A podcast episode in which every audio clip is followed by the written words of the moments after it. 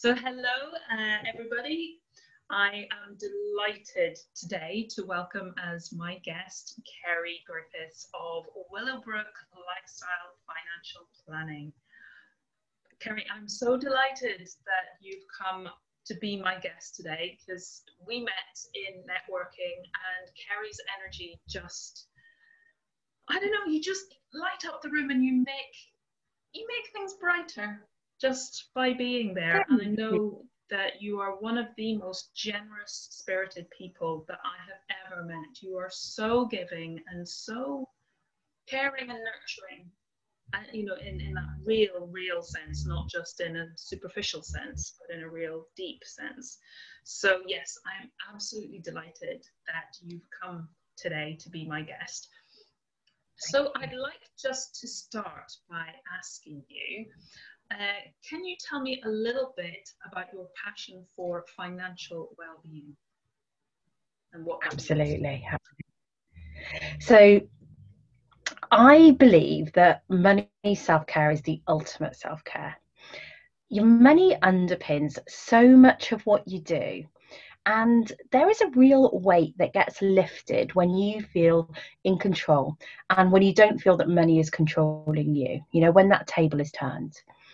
And for me, having that overall well-being is really, really centered on making sure that your money doesn't take you off that path, that it doesn't become your focus and all you think about, but it also it doesn't become your worry. Um, it doesn't bring your negative energy to it. It's just something that actually flows with you, makes everything work, and is just something that kind of just lightens the load. And you can make it actually work towards what you want to achieve rather than, yeah, like I say, being a big binding weight dragging you back. I was just talking with somebody earlier about my concept of power and what real authentic power means, and that it's choice and um, creativity and connection. And I think that's exactly it as well, that money is just another form of energy. So it's not yeah. something that we need to be attached to in any negative sense. It doesn't need to be that weight that Uh, weighs us down. It doesn't need to be that thing that is preying on our mind all of the time. So if we can get that sorted, then it just eases life in a sense, you know, it just makes us able to do things. It releases you, Robin, it really does. Um, and there's, there's lots of practical things, like there's lots of practical things that you can do Um, around money that will help breed that, and then lots of emotional things that you can do around it as well. Um, and actually, when you're stuck with money, it's really useful to start with the practical things. You know, the same way, like when you walk into your home, um, oh, we're really different. I've been to Robin's homes. We're really different. So I'm a minimalist. My house is white and like everything is put away. And you're really homely, aren't you, Robin? You're like, there's comfort in, in the stuff around you. So whichever it is, like whichever person you are, when you walk into your home and you get that sense of peace, you know, that sense of everything is how I want it to be. Um, and you can create that with your money as well. And so for me, that with where um, kind of like how I work and how um, things show up for me is that actually having a really calming space, um, having a lot of structure um, and having a lot of clear space really brings me um, an energy that, that kind of reinforces me, that energizes me. Um, and so with, with money, um, what what works for me is actually having, you know, really clear pots for what I'm doing, real clear structure around budgeting, really clear um, concepts and goals for what my money is doing for me. Um, but a lot of the women I work with, it's more about actually uh, assigning purpose to money and giving money purpose. And then when they've got a real understanding what they want money to do with them, then giving them the knowledge and the input to be able to make that happen. And when you've got those things sorted, so when you know where your money is, you know what's coming in, what's going out, you know what you need it to do for you, you know how it could be used to your advantage, and you have confidence that that's going to happen, just breathe, you know, it just makes a big, big difference. And I love so much of what you're saying there, that it's so much around the energy of, of how you feel and your relationship with money, and that whole concept of, and that's exactly kind of what I am supporting women in, and people, mostly women, in getting back to that feeling at home. Like you say, going into your house yeah. and feeling at home. Or I like to say, like coming home after a long day, taking off your shoes and just putting your slippers on. And that yeah. I'm in the place where it's my happy space, it's my comfort space, it's my kind of safe space. I can be me. And I'm all about being true to me. So when your money is in alignment with that as well, and you know kind of how it it's working for you, it's got its purpose, and you're not feeling burdened by it, it's not, you're not attached to it in any negative sense, it's so freeing, so liberating, so empowering. And I think that's really why I so love what you do. Yeah, absolutely. And, and specifically, I work with women who are getting divorced. That's kind of my specialism. I work exclusively with women getting divorced, and for them, money is a real blocker. It's a real pressure point, um, for, for so, so many reasons. You know, so many things can show up when you're getting divorced. Um, and so many kind of people have this relationship with money, um, and this nervousness and this lack of understanding, this lack of control. Um, and it just becomes such a focus, you know, all consuming. And in divorce, what actually happens is there's um, a barrier to them being able to move forward until they've got a real depth of understanding, so that they know what they're being offered, how it could work for them, and whether or not that's something that's actually going to work well. And what I do is just break that down and give them some real visuals of, okay, this is how the money could work, this is practically how it could look, um, and we put some what if scenarios in there, and they can just kind of, like you say, just kind of go, right, okay, I'm informed, I understand, I can make a choice, and then they can move forward. And it is that fear, isn't it? Fear of the unknown, if you haven't dealt with the finances in your home before, yeah. or you haven't had the the biggest say in it, if you're not the major breadwinner or whatever, um, and the, just what can I, if, if I have this amount of money, what can I survive? Can I survive on that? Do I need more income? What are my options? All of these things that you don't need on top of the whole emotional roller coaster of getting divorced. And if you have children involved, obviously that layer as well. So the fact that there's somebody like you out there who's so easy to talk to and who can then just make it all so clear, make the fear go away. Yeah, absolutely. And and I think that's, you know, the reason that I think what I do works is because one of the other big fears that women have, one of the impressions that they have of financial advisors, of financial services, is that it's really big, it's really corporate, it's really austere. You have to be super wealthy to access it. You are going to be judged for your knowledge or lack of. Um, and, you, and you are going to be given a whole load of complex information to digest. Um, and actually, you know, th- I break all of that down. I'm just a real mum, and do you know what? I've got all this expertise. I know all this technical stuff. And what I can do is just bring out the parts that are relevant in the here and now. And we make those really understandable. So you are empowered and you do know what you need to know. But rather than thinking you have this big, huge mountain to climb, you're just actually addressing the, the thing that you need to address right now. Because I think that's another thing as women that we often do is that we hold ourselves to a really, really high esteem. You know, we, we expect a lot from ourselves.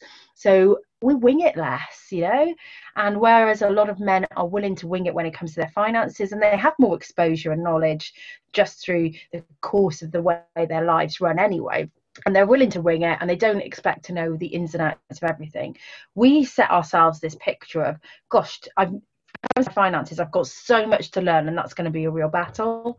And what I do is just kind of break that down and kind of go, look, stop being a perfectionist here. This is what you need to know in the here and now, and and let's get you really confident with that, and you can make some great decisions. And then when you need to know about the next thing, we'll talk about the next thing. Or when we need to know three steps ahead, we talk about that now, so you feel feel prepared, but rather than it feeling like you've got this overwhelming amount to learn. And that's so wonderful to have somebody with those expertise who is so accessible on so many levels and just easy to talk to, and takes away the mystery, because it's the mystery that is the fear promoter, yeah. really, isn't it? And the the expectations, as you say, and the the culture of finance is big, and it's, like you say, corporate, and it's also often seen as being male anyway. The financial advisor is seen as being male, as well as uh, as the man is often seen traditionally as the breadwinner, or the one who calls the, the person in yeah. the, the family.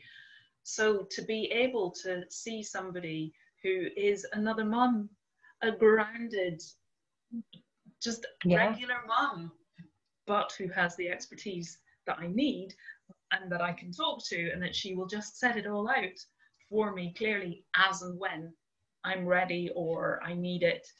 That's amazing. And I think we need more of it, Robin. So kind of my, my big game is to really, really shake up financial services and bring the feminine energy to it, because we have such such strengths to bring from that place, and we really could do with some rebalancing there. I think what they've got going on is is brilliant, you know, the the, the technical side of things.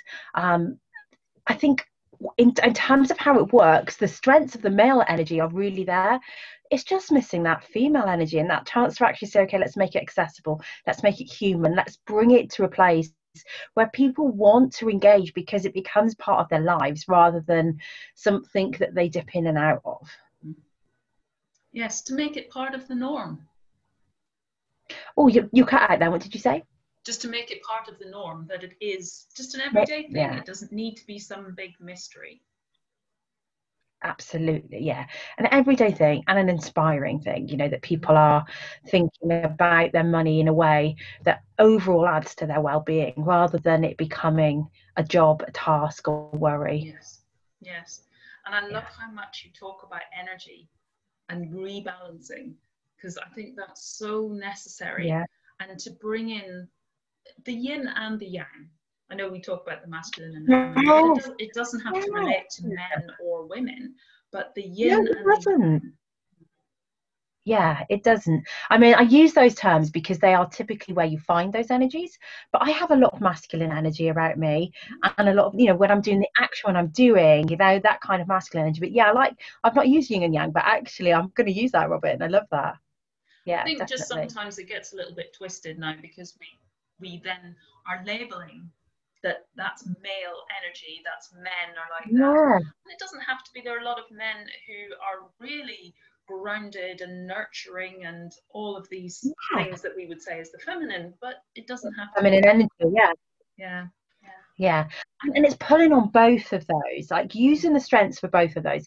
And that's where I think financial services has fallen down, is that it hasn't pulled on that other strength yet. And we pull that in there, we could fly. And that's that's my big game, um and that's kind of kind of what I I'm pushing, kind of using my male energy, like really pushing to get get change. And that's so fantastic, because I think yeah. that's coming against a culture that has become quite old and stale in a sense, hasn't it? So giving it that new lease of of better, more balanced energy, because neither the yin nor the yang, the male nor the female in itself is healthy. We need both, like yeah. you say, to have that balance. If it was too much feminine energy, it wouldn't work either. Yeah, absolutely. I agree. I agree. And I think, um, I think, so I am a feminist, and that's been part of my journey, part of the reason that I've got to the space that I'm in. And I think feminism has got to a place where we're actually stronger for recognizing. Recognizing that, actually, in a place where we've recognized that the yin and the yang together are important. It's neither one nor the other.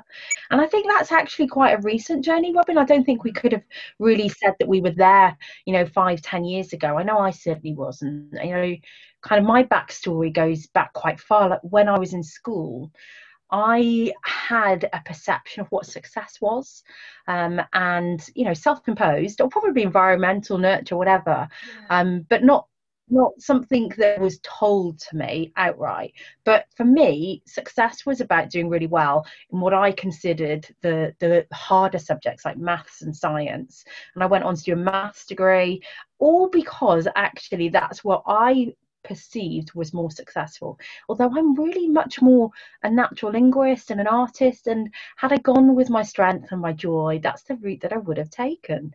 Um, And so that's been a real journey for me to actually lean into those sides of things and not see them as weakness, because I personally had seen them for weakness. And it's only as my career has developed and I've started to see the coaching that I was doing with others, the value that they were getting from the yin side of me, the yang, whatever we want to call it.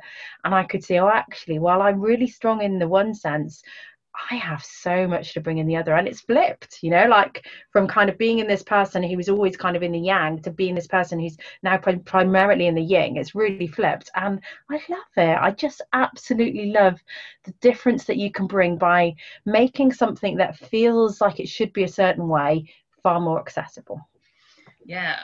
Thinking outside of the box and bringing in all of that new and innovative stuff, I think it's it's just magical. Yeah. And I love that it's coming together for you in this way. And I can just see you light up when you talked about that, how you've flipped it, how you've turned it on its head, how you're leaning more into the artistic side of yourself. And yeah. like I've seen that with your CAM program that you've just been putting together, because I think that is just so beautiful, and, and the brochure that you've had created and everything, it, it's it's just such a fantastic vision, but a very yin feel to it, a very um, yin energy to it. So I love that, the fact that you're kind of taking your journey that you've been on, that's been quite yang, in, in a quite yang environment, but managing to flip it completely, make it more yourself, and it shines. Yeah. So that thing of being your true self. Yeah, it is. Yeah, that's what I was just about to say. It is my true self. And I didn't know it. It's not like I've been faking for all these years. You know, I was I was successful. I had a great career. But you you kind of get to a stage of life where you just become more self-aware and you're able to identify the things that really resonate for you. Um, and this does, you know, this is right. This is where I'm meant to be. And this is really adding value, really, really making a difference. And I can see and hear that in you, that it's just that sense of, ah, I am where I'm meant to be. Yeah. I'm doing what I'm meant to do. I'm being myself, I'm being authentic, I'm being congruent, so everything's flowing in alignment, not that a bit here and a bit there, and it's not really coming together, but it's just in flow now. Yeah, absolutely. And I wouldn't have even known how that felt, you know, ten years ago, me didn't even know how that felt. It's amazing. Yeah, I feel really blessed. It's just, yeah, yeah, yeah and it, it just shines out of you, but it's like just that, that last little bit in a circuit that connects up and the light yeah. bulb lights up, or the piece in the jigsaw yeah. puzzle, and you can see the picture, where all of a sudden, yes, and almost, why didn't I see this before, when I can now see it so clearly? Yeah, yeah, absolutely, definitely. And then, and then the more you see it, the more you see it, the more you find other people who see it. You know, I think one of the reasons you and I, you know, we met at networking, but the reason that our friendship has developed is because of that, because, you know, it was just that sense of, yeah, we, we both know what this is. Like, I find it harder to articulate than you do, because you have more depth and grounding in it, but we both know what this feeling is. And sometimes there aren't any words. It's more when you talk about it and I see you light up. And I see your whole body language, just, it becomes, when you talk about these things and, and you feel that potential, it's it's expansive, isn't it? It's growth. And it just, your whole body language reflects that. Yeah, absolutely. Yeah. And and actually, so the journey that I go on with the women that I work in, they quite often will get some support, um, some emotional support, um, some healing support, because of the huge trauma that they're going through. Um, and then obviously the work I'm doing with them in itself can be really constructive and really, you know, powerful and kind of moving them forward. And I see that in them. I see them move through their divorce, and there becomes a tipping point where what we're talking about is their future far more than their past. Mm. And it's so exciting, and it's so I feel so lucky when I'm with these women and I see that moment happen. And actually, when we're doing some planning, we're not just talking about, okay, what happens in the here and now. We're talking about the life that she's imagining and the life that's going to happen for her, and kind of seeing her kind of just relax into things and get hopeful and excited about what it's going to look like. And just that beginning of blossoming. I was going to say yeah. to you, you were talking about mindset and the beliefs that we might have taken on board as we were growing up, or you know, wherever we, they come from, that inner voice that tells us, oh, you're no good with money, or well, you've never had to deal with money and it's big and it's scary and, and you don't know all this financial world. The whole mindset and all of the attachments and mind monkeys that we have around money, and particularly for women, I think when they're getting divorced, it's a time, having been there myself, of feeling at a really low ebb, feeling like your self-confidence and your self-worth has been squashed into the floor. So it's not a time when you're feeling very empowered. It's not a great time for having to make decisions, because your brain just isn't like working on all four, four cylinders. So to have somebody like you who comes in and goes, it's okay, breathe, the breathe, I love always, the pause, the breathe, you know, get grounded again, then you can start moving forward. So do, can you talk a little bit around that?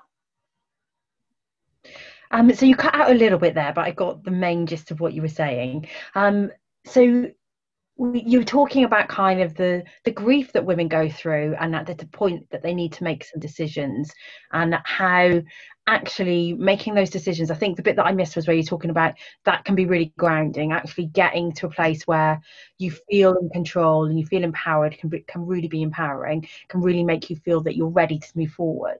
So what I do with women um, is first of all make sure that they don't feel like they have any gaps in their knowledge, um, kind of on a bespoke basis. Make sure that they don't ever feel like they're the underdog, because when you are divorcing and you feel like your ex is far more likely to um, be able to manage the finances and the financial decisions, um, it can make you really wary of what you're agreeing to. So the first thing is just really making sure that they never feel like that, um, and we fill in any knowledge gaps. And then the second thing is just making sure that they've got a real clarity of what it is that they want, because it isn't about winning and losing. You know, it's the law will have an impression of what's fair, and you know, it will come out to what is fair for either party. But what you want um, needs to be something that you've really thought through, and rather than getting into a battle of um, kind of minds and a battle of winning versus losing, if you just always have in your mind, okay, what's going to work, how's that going to work, the, the way that the law works is that it will it will pull that for you. You know, it's going to make it fair, it's going to make it equal. And generally the women I work with, when you pull it down to its nuts and bolts, they are not greedy. It's very rare that I get anybody who I'd ever say was greedy. They just want their fair share and their money to be able to work in a way Um, that actually provides a lifestyle that can, they can maintain. And fair share doesn't always mean fifty fifty, actually. And I think that's where we get this impression that women are greedy, because often it means that a woman gets more than fifty fifty because that's fair, because she has less potential for earnings, um, she has given up a career, she has raised the children, all these other, all the complex reasons why. Um, but we get to a place where that there's a real kind of depth within her, that she is comfortable with what's been proposed, why it's been proposed, and how it's going to work for her. And I love that you say, because I've never really thought of this before, that the law will make it fair. And it's not necessarily equal or, you know, equitable in that sense, but the law will make the decision that it deems is fair. That doesn't, you don't need to worry about that. You know, that really takes yeah. a load off, doesn't it? You just, whoa, that's not my concern. I can just yeah. say, you know, you, through you, you can know what you need. You can know how to do your best to get that. And the law then will decide this is the fair outcome. And that's the decision. So the decision and everything is out of your hands. It's not something that you need to worry about. Absolutely. And I think what often happens is there becomes this fight, um, and the, an expensive fight, um, and the that picture gets lost. And kind of where this fight comes from, Robin, is that there's often not enough money to go around. You know, you've got one household, it's splitting into two. And other than the wealthiest, there's going to be sacrifice. And it's just getting comfortable with, okay, that, that I need to acknowledge the fact that there isn't enough money to go around. It's going to be a fair outcome. And actually, this is how we can make it work. And the more you fight against that, the more pain there is in in accepting it, you know. Absolutely. And actually, the quicker the quicker you can get to a space where you are able to picture how you could make it work, because you can make it work, and that's, the better. That's yeah. wonderful as well, that you hold that belief, and the person maybe themselves can't at that point, but you hold that belief, that truth that it will work. We will yeah. get to the point it will work. Where it actually works for you. Yeah, yeah, absolutely.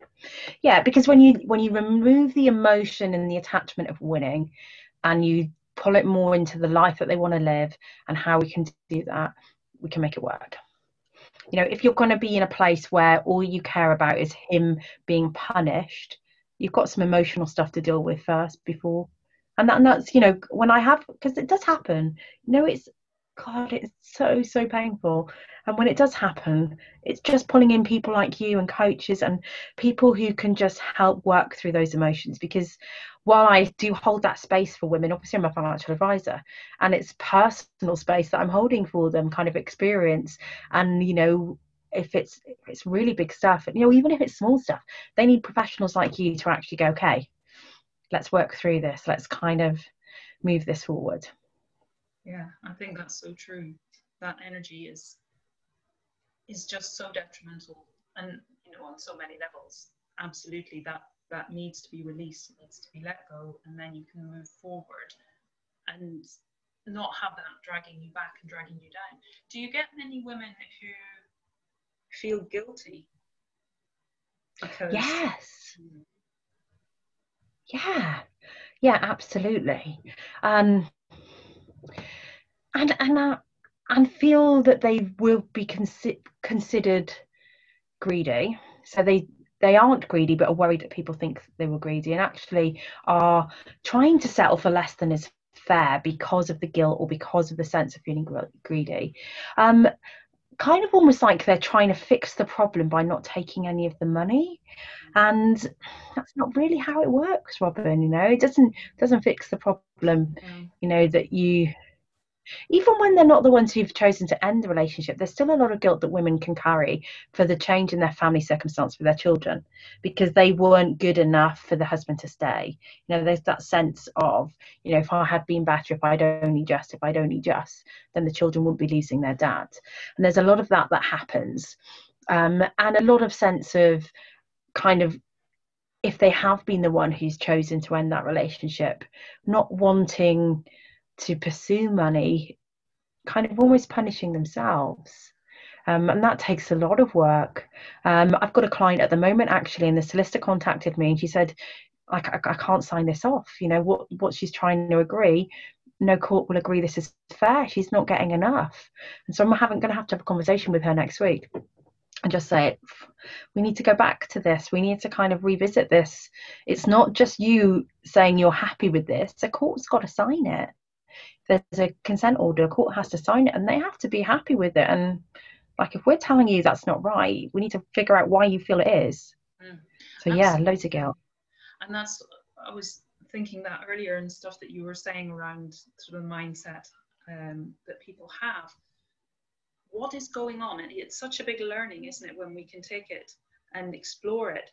Why do you have these beliefs and such a great potential for growth when with your support, people can get to see that was an, a non-true belief. Actually, the yeah. true belief yeah, yeah. is that I am entitled, worthy of this money, of this support, that it is just another form of energy. It's not something that you need to feel guilty about. It's not something, it's not about a win. It's not about punishing somebody else or yourself. It just is. No. And I love as well what you've just said, that the court, you know, the solicitor was saying that the court is going to come back and say, this won't work, we won't sign this off. So just as a reassurance for any women out there to know, the court is on your side as much as the other parties. They're not going to yeah. make you do without. They're not going to side if, if the other party, if you feel that they're trying to take too much or whatever, they're not going to go with that either. They are going to look for what's fair. Absolutely. And I think where there is this sense of greed and this sense of winning and losing, it's really a lot of it comes from the press, from the media, who talk about women winning a court case or women taking his money. And like, that's just not how it is, Robin. It's family money. She's not taking his money. It's her money. It's family money. Um, and it's just, yeah, I think there's a lot of work to do in the media to kind of change that perception of just because the woman wasn't the earner, it was still her money. You know, the contribution she's made through raising that family, through supporting his career, through being the one who's kind of all hours worked with the children so that he could go off and, and kind of really make sure that their career was flying. That's valid. That's huge. And that's a family choice that they made. Um, but actually the media aren't on board with that at the moment. So they see it as his money because he's the one who physically earns it. Um, and there's a lot of change that needs to happen there, a change of language. So it's not winning, losing, his, hers, it's theirs, and it's sharing. I'm very much... I'm passionate, I'm very much passionate about how we use our language and being clean with our language and, and not the inferences that are sometimes trickled in there subtly. And it's probably your, your linguistic tendencies that really, you know, picks up on all of that. And I think it's not, I wouldn't even say that I would blame the media completely, because I think they just are using the language and the terms that we buy. You know, that's what sells.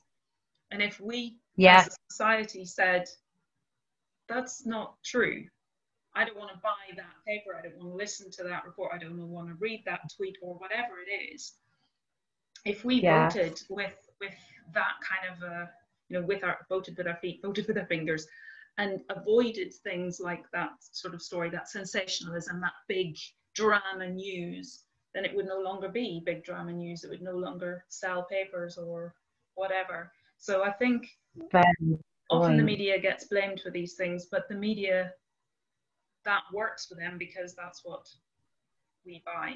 They're, feed, so, they're feeding hunger, yeah. yeah. So it's absolutely. cyclical, yeah. The more they feed, yeah. it's like the more you eat sugar, because it's like cocaine, that you it's actually addictive. The more you want it. So the same sort of yeah. thing, the more we get into this sense of drama, the more it becomes an itch that you want to scratch and you want more drama and more. The problem is it goes bigger and bigger and bigger. And yeah, I think we can see that in the media, lots of other things. Yeah. I bury my head in the sand. Do you? I don't, I don't like, I don't like it. I don't watch it. I don't read it. I kind of try, I try and get my news third hand through my husband. Yeah. Just kind of say to him, what's going on that I need to know about? And then I might read some stuff, but I I would never pick a newspaper up. I no. I couldn't. I think oh, like even now when I think about it, my heart sinks. I know that feeling of reading a newspaper. It's not for me. So yeah, I keep I keep abreast of the financial news and I keep abreast of everything else through my husband and head in the sand. I don't know if it's head in the sand. I think it's choice. I think it's I keep. Yeah. But it's like that story of the Native American story of the two wolves. Which one do you feed? Do you feed the sensationalism and the media hype and the it's negativity largely, and and it probably plays into our negative bias that we have in our primitive brains, which is an uh, survival mechanism to keep us safe. But when we can be conscious of that and we can then choose, I'm going yeah. to listen to that because this situation really does need me to just be reactive and keep safe. Or I'm going to evaluate that and see, does that ring true for me? Does it feel supportive? Or like you say, does it just make my heart sink? Does it make my stomach want to go through the floor? In which case, I don't need it. It's not helping me. Yeah. you're right. It's about those choices. Yeah, you're right. Yeah. Mm-hmm. So you talked a little bit about your backstory. Can you tell me your why of why have you chosen to focus in the way that you have on uh, supporting women who are going through divorce? Why that particularly? So I always knew I was going to run my own business, and I always knew that I was going to be, um, I was going to come back to advising. So I was, I've been a financial advisor for twenty years, but the last five of which I was a coach to other financial advisors. But I, I knew I was going to go back. And then a few kind of circumstances in my life, the universe kind of threw a few things at me that helped me realise that the time was now. Um, One of them was I started working with a firm of financial advisors. And so th- the reason that I'd stopped being a financial advisor is because I didn't know like the rationale behind it. I just knew that it felt wrong, and I was like always uncomfortable, and it was always a slog, and it was always kind of quite hard work. But I didn't want to leave financial services because I'd spent like this whole journey getting there, loads of qualifications to get there. And I'd found that um, I was really quite a good manager of other people, and I'd moved the career path, and I'd done the coaching, and the coaching was just amazing. So I loved that. So I started working with this firm of financial advisors, and they just had a really different approach. And I observed them, and I was like, oh, well, this this is it. And it's called lifestyle financial planning. So rather than financial advice, which very much focuses on products and performance and growth, lifestyle financial planning focuses on the meaning of money for you, the opportunities it creates, the the purpose and depth behind money for you. And I just hadn't seen it. So this was probably four-ish years ago, and so I just went off on this spree of I've got to find out everything I can, and I'm like was just eating it up. Um but I was still loving my coaching career, and then I had a few circumstances where I wasn't loving the coaching career so much, a couple of people that I was working with, um and I was just like, oh, this just doesn't feel just doesn't feel like what I need it to be. So I made the decision, okay, this is it. I'm, I'm going to jump. But if I'm going to jump, I'm going to jump, and I'm going to do it really in a way that feels very much like me. And I knew it was going to be women. Like I knew that's where, I, when I work with other women, there's no ego. And I knew that I was running away from ego, Robin. I know that, that the couple of people I'm talking about, there was ego. I, I'm not going to, there's no ego when I work with women. That's my experience. So I'm going to run away from the ego.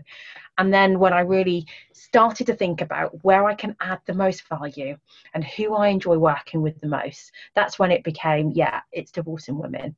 So I'd had a lot of divorced clients when I was a financial advisor, and I knew the journey they'd been on. I knew the experiences they were having, and I knew how much help they needed. And for me, it's about serving, and it's about actually really being in a place where you add value to someone. And that all resonated. And like as soon as I had made that decision, it all came together, and I knew knew the path that I was on. Sorry, very long answer. No, no, it's it's a beautiful answer. And so many times there, you've talked about how it felt, and and you were basically listening to your body, and it was saying, oh, not there, this. And when you talked about how you came across lifestyle financial planning for the first time, and just you could see how it lit you up, and and that yeah. whole that's that's what I love so much, that being able to tune in being able to tune into your body, know what it's telling you, that this is right for me, this is not right for me. Bless you. Where the sneezes. Another one. Something, something's coming out. Um, knowing this feels right for me, this doesn't, and listening to that and following that, and to where to where it's led you now. Yeah, I think that's, absolutely. That's such yeah. a fantastic example and modelling of what we're here to do. I think I think we're here to be more ourselves, and to yeah. obviously then when you get to that point, you just come alive, you light up, and you shine a light that supports other people too.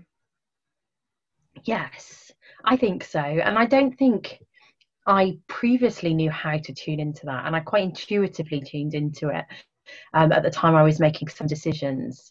But now, like now I feel it, Robin, like I really do get drawn or pushed, and I know I kind of lean into that and know, yeah, this is right, this is for me.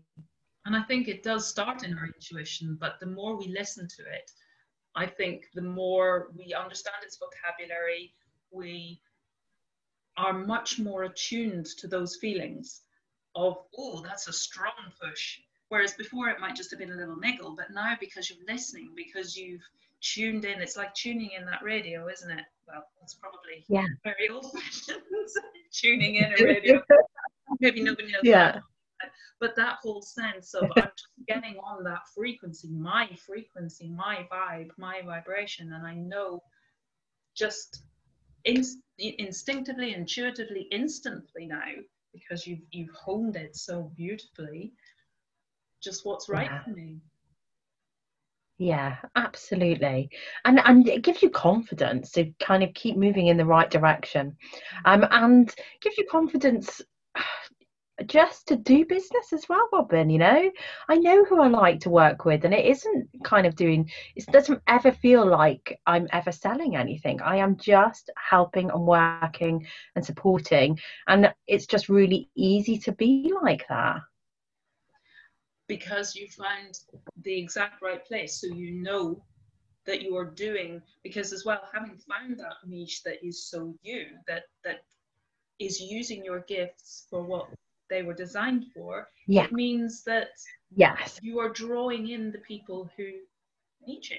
So it isn't selling, it's just, yeah. you need this, here it is. Absolutely, yeah, which, absolutely. Which is right. yeah. Um, and, and actually for me, it just makes it more of a joy, because there's never any push or pull. It's just, we're just there. We just are there on the same page straight away. Yes, absolutely. And I think that's that's why you were saying about how it just gives you confidence and you just know you're doing the right thing, because the clients who are your soul clients are attracted to the energy that you're putting out. And just, yeah. yes, that's for me. They're not having to be persuaded, so there's no sell. It's just, oh, but that's what I need. It, there's no question. Yeah. It's a no-brainer. It's yeah. a hell yes. Yeah, absolutely. Yeah, absolutely. I had a client this morning um, who said exactly that. He said exactly that. And you're just like, yeah, I know. I know this is what you need. Let's do it. Yeah. So going in a slightly different tangent then, I know that you recently took on a gorgeous little puppy. Well, I say little, I don't think so little anymore. Not so little. So can you tell me a little bit about your connection with animals and nature? Yeah, absolutely. So um, Waffle is the first dog we've had for five years. We lost our last dog five years ago. Um, and I had a real gap. Um, and I knew it was there, Robin, like I knew it was missing. But there's a grief when you lose a pet. There's a grief when you lose part of your family. That's what it was. And now that Waffle is here, oh my goodness, the joy, I, it's unfounded, the amount of joy he brings and he has brought. Um, and he is just filling something that was just so obviously missing to me, um, and yeah, so so that has been huge. But the dogs that we had previously, so I had um, two from the same litter. They were a cross between a husky and a King Charles Spaniel, so they were quite unique. And we lost one dog fairly early on. He was knocked over, sadly, and then our last dog, Ice, um, was um, with us for quite a long time, and the last years of his life he was diabetic and he needed lots of help and lots of support, um, but he brought so much love and he was such a massive massive part of our family.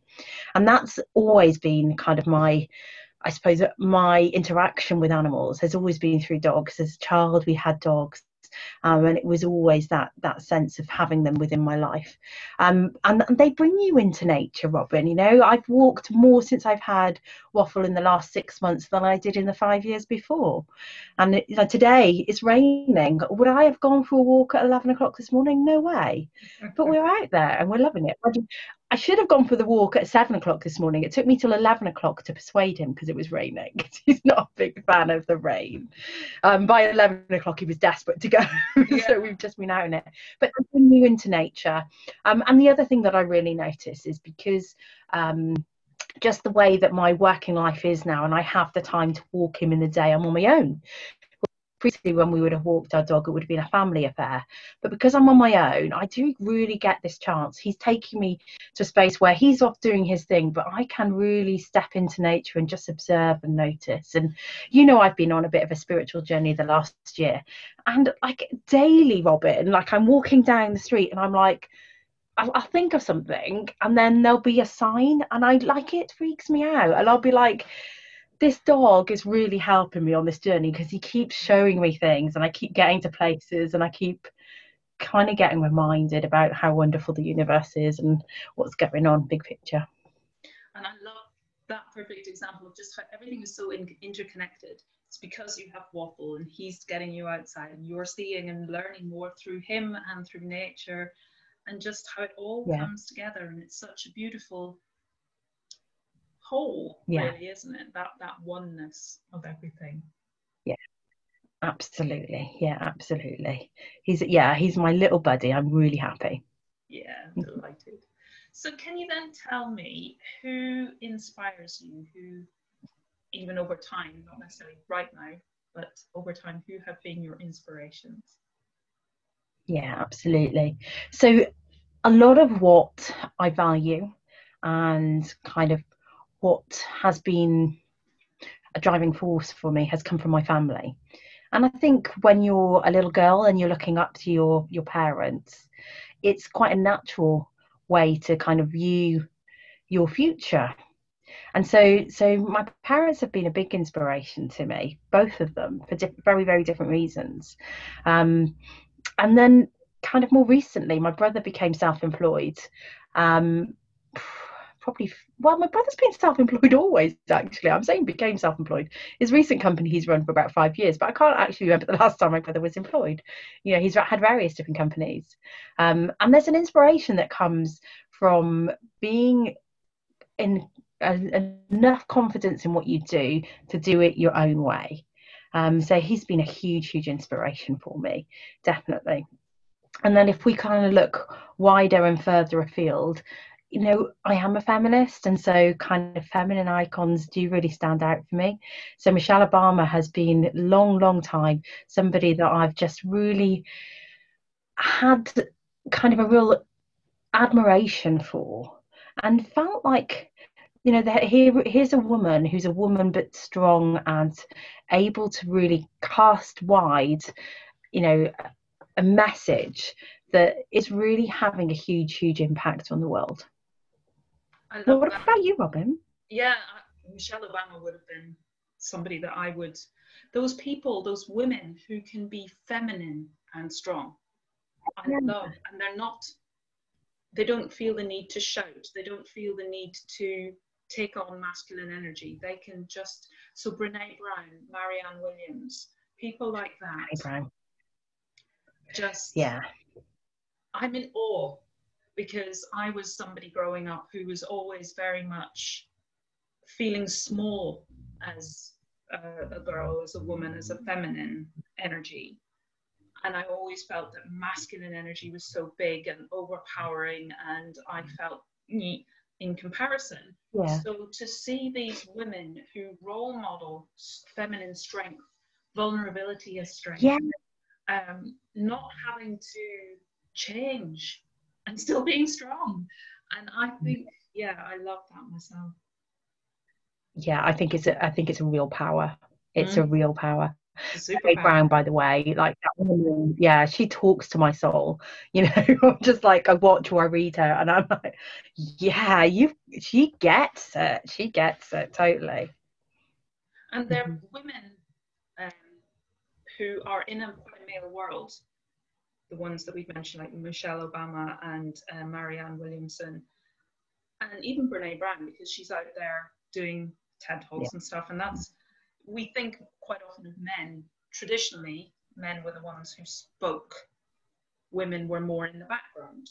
And it's not been that way for yeah. completely for a number of years, but still there is a predominance of men. Um, Simon Sinek, and you can come out with loads of names of men, but the names of women probably are fewer. And yet it's yeah. amazing to see them, and it's great. I think they're probably increasing in number, because I think more and more we're becoming aware of that need to bring in the feminine energy. So I think so. I think so. I think, I think it's um, something that we will just see grow from here. Absolutely. I think we are definitely a place where we're just not scared to be ourselves. You don't have to be um, a powerful woman now. You don't have to do anything different. You can just be you and be a powerful woman. And that's new, and that's exciting. And for me, our purpose, we maybe when you know when you're at school, you're you're asked what you want to be when you grow up or whatever. And because of that, possibly, and, and through culture and so on, we grow up thinking who I am is what I do. And my yeah. do something. And to do something momentous if I want to make a mark on the world. But for me, my purpose is just to be me, as me as I can possibly be. And that then um, leads on naturally into take, standing in my power. But to me, my power, my authentic power, is connection, creativity, choice, all of these wonderful things. And if that, you know, leads to being a big name like Marianne or Michelle Obama or whatever, then that's how it's meant to be. But if not, then I'm still being a strong, powerful, amazing woman. Yeah, absolutely. Oh, God, this is the stuff that's so hard to teach, Robin. You know, it's it's felt, isn't it? It's Absolutely. Just experienced and felt. And you know, it's, it's you know, I, if I could wave a wand and help people get there, I would. You know, help people just like like we said at the beginning, just kind of breathe. It's like yes, and that's what you get from what you've just talked about. Um, and if I could wave a wand and go back to kind of my twelve-year-old self or my twenty-one-year-old self, that's what I want her to know. Yeah. And I think speaking and outward stuff is quite yang. So we're so used to being educated and being told things. We're not so used to just, no, trust your gut. Listen to her. Yeah. Take that breath and tune in. And like you say, I that's what I want to put out there. That's the little ripple I want to send out into the universe.